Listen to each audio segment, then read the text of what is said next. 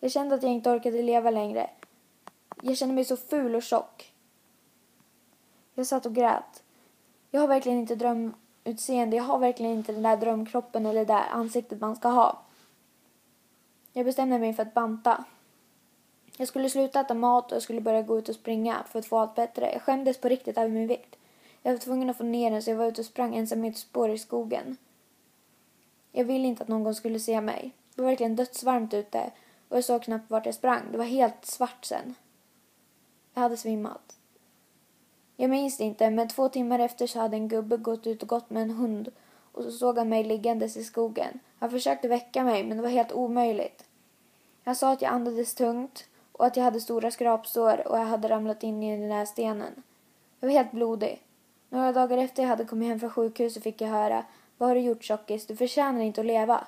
På lunchrasten så kom två killar och tre tjejer in och drog ner mig på to till toan. De stoppade ner mitt huvud i toa toalettstolen. Jag skrek men de höll för min mun och skrattade. De tryckte ner mitt huvud under vattnet och jag kände hur svårt det var att andas. Jag fick en chock så att jag svimmade. När jag vaknade så hade skolan slutat. Jag hade suttit där en timme efter skoltid och ingen hade märkt att jag hade suttit där. Jag kände hur mina tårar brast ut. Nu var jag verkligen tvungen att berätta för mina föräldrar vad som händer.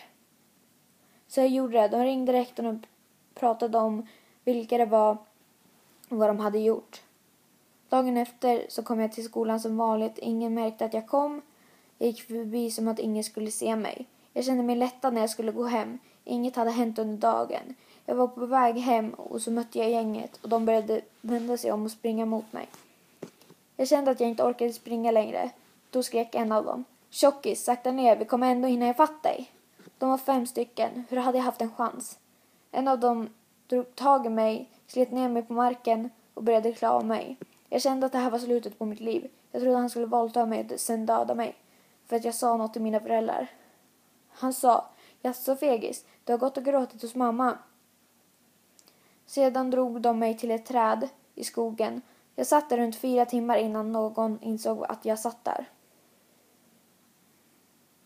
Är det här verkligen rätt?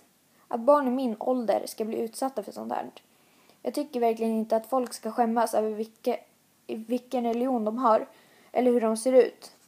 Man kan inte dölja vem man egentligen är. Varför kan inte folk komma överens? Varför ska den perfekta tjejen vara pinsmal, feta bröst, riktigt fin rumpa? Varför ska killar ha magrutor och vara långa? Jag förstår mig inte på nu i tiden. Bara för man är lite större så betyder det inte att man är världens dummaste person. När jag kom tillbaka till skolan flera dagar efter så bad mobbarna om ursäkt.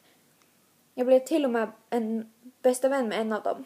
Lärarna har också mycket mer koll om vad som händer i skolan, vilka som blir utsatta. Jag har tydligen blivit en förebild. Många har sagt att det är modigt av mig att våga berätta vad som hänt.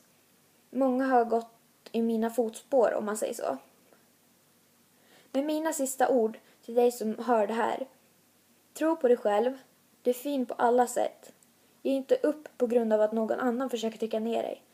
Tro på dig själv, för jag vet att du kan. Du kan göra vad du vill. Om du verkligen kämpar för det.